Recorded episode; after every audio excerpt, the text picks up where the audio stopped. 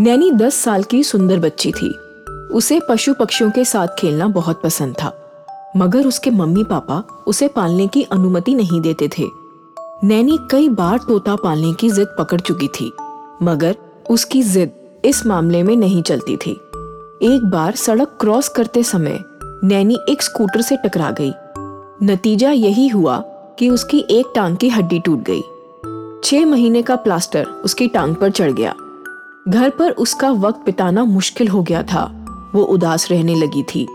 उसकी उदासी देखकर उसकी मम्मी रूपाली ने पापा सोम से कहा, नैनी बहुत उदास रहने लगी है। पढ़ाई के बाद वो अपना खाली समय उदासी में ही बिताती है, क्योंकि टीवी और मोबाइल की आदत हमने उसे डाली ही नहीं थी। क्यों ना उसके लिए एक तोता ले आए, बहुत दिनों से जिद भी कर रही है। उसके साथ वो खुश रहेगी। छह महीने की तो बात है। बाद में उड़ा देंगे। सोम वैसे ही अपने बिज़नेस में बिज़ी रहता था। इसीलिए उसने कहा, बच्चे की खुशी पहले है, जो ठीक लगे कर लो।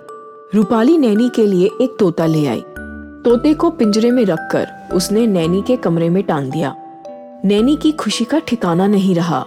वो उस तोते से खूब बातें करती थी। मिट्ठू नाम से उसे पुकारने लगी थी। मिट्ठू बोलने वाला तोता था। धीरे धीरे नैनी ने उसे, good morning, good night bye bye, नमस्ते, सब सिखा दिया था। मिट्ठू के मुँह से ये शब्द बड़े प्यारे लगते थे। कुछ दिनों में मिट्ठू काफ़ी कुछ बोलने लगा था। सबको मिट्ठू का बोलना बहुत अच्छा लगता था। समय बीता और नैनी ठीक हो गई। अब वो स्कूल जाने लगी। स्कूल से आकर वो सबसे पहले मिट्ठू से बात करती थी। मिट्ठू कहता था, स्कूल से आई हो baby. I love you I miss you nanny खाना खाकर उसे पिंजरे से बाहर निकालकर खूब खेलती, फिर पिंजरे में बंद कर कर रख देती तभी एक दिन सोम ने रूपाली से कहा, अब इस तोते को उड़ा दो। नैनी इस तोते के चक्कर में पढ़ाई पे ध्यान नहीं दे रही है। अंदर ही अंदर रूपाली भी मिट्टू से प्यार करने लगी थी। वो जानती थी कि हमने अगर इस मिट्टू को उड़ा दिया तो नैनी को बहुत बड़ा सदमा लगेगा। उसने सोम से ये कहकर टाल दिया, ठीक है किसी दिन नैनी को समझाकर मैं इस तोते को उड़ा दूँगी। एक रात रूपाली की मम्मी की तबीयत बिगड़ गई, जो बॉम्बे में रहती है। वहाँ से फ़ोन आया कि मम्मी को देखने आ जाओ। नैनी के स्कूल में भी पाँच दिन की छुट्टी की एप्लीकेशन दे दी। ये सुनते ही नैनी भागते भागते आई और बोली, मम्मी मम्मी, मिट्ठू का क्या होगा? ये तो हमारे साथ हवाई जहाज़ में नहीं जा सकेगा।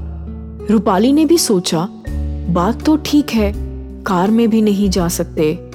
पहले नैनी नानी के यहाँ जाने से खुशी महसूस किया करती थी, पर अब मिट्ठू को छोड़ के जाने से बहुत दुखी थी। सोम के आगे जब ये प्रॉब्लम आई तो उसने कहा, इसमें सोचने की क्या बात है? इसे उड़ा दो। वैसे भी हमने इसे थोड़े टाइम के लिए ही तो पाला था। यह सुनकर नैनी रोने लगी। नहीं पापा, हम इसे नहीं उड़ा सकते। ये भी तो इस घर का मेंबर है पापा। जिस तरह हम इससे प्यार करते हैं, ये भी तो हमसे प्यार करता है ना। बेटी की जिद के आगे सोम चुप हो गया। रूपाली के पड़ोस में कांता रहती थी। रूपाली ने उसे तोते का पिंजरा देते हुए कहा, पाँच छह दिन की बात है कांता। आप इसे हमारी अमानत समझकर रख लीजिए। कांता ने कहा, वैसे तो सब ठीक है, पर हमारे यहाँ कभी कभी पिल्ली आ जाती है। पर फिर भी मैं ध्यान रख लूँगी। कांता पेट लवर नहीं थी। सभी लोग बॉम्बे चले गए।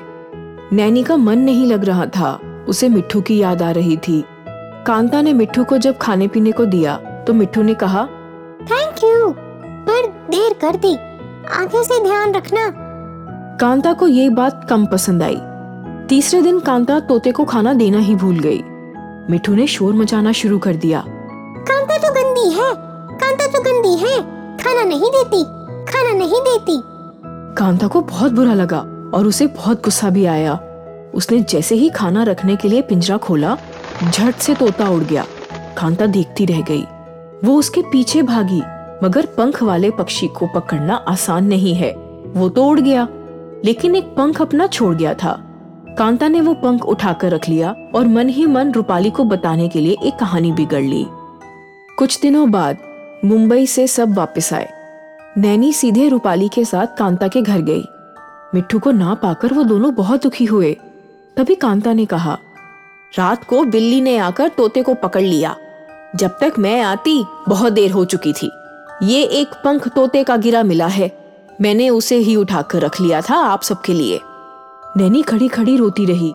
रूपाली की भी आँखों में आँसू थे, मगर वो नैनी को संभालने में लगी रही। खाली पिंजरा और मिट्टू का पंख लिए। वो दोनों अपने घर लौट आए। मगर अब वो भी क्या कर सकते थे? उसने अपने सबसे अच्छे दोस्त के पंख को संभाल कर रख लिया। वो खुले आसमान में झांकती रहती कि कहीं से मिट्टू दिखाई दे जाए। तभी नैनी को एक दिन आवाज़ सुनाई दी। Baby baby. नैनी भागकर बाहर गई तो देखा मिट्टू ही था। नैनी खुशी से झूम उठी। उसे हाथ में लेकर खूब प्यार करने लगी। रूपाली सारा सीन देख रही थी। तभी रूपाली ने कहा बेटी देखो, ये भी तुमसे कितना प्यार करता है। अगर तुम भी सच में इसे प्यार करती हो तो इसे आज़ाद रहने दो। नैनी बोली, कांता आंटी की बात सुनकर मैं तो बहुत डर गई थी मम्मी। मगर मेरा मिट्टू ज़िंदा है तो जैसा आप कहोगे मैं वैसा ही करूँगी। इस तरह मिट्टू उसे मिलने आने लगा और वो मिट्टू के साथ थोड़ी देर खेलकर उसको खुशी से आज़ाद कर देती थी। नैनी दोबारा मिट्टू को पाकर बहुत खुश थी। तो बच्चों, किसी जानवर या पक्षी को कैद करके हम उसकी आज़ादी छीन लेते हैं, जिससे वो अपने मित्रों और परिवार वालों से बिछड़ जाता है। अपने शौक के लिए या अपने मन को बहलाने के लिए पशु पक्षियों को कैद में नहीं रखना चाहिए। उनसे दोस्ती करें, उनसे प्यार करें, पर उनकी आज़ादी छीनकर नहीं। आज की हमारी कहानी, आनंद बंसल जी ने अपने प्यारे बच्चों के लिए लिखी है। Bye bye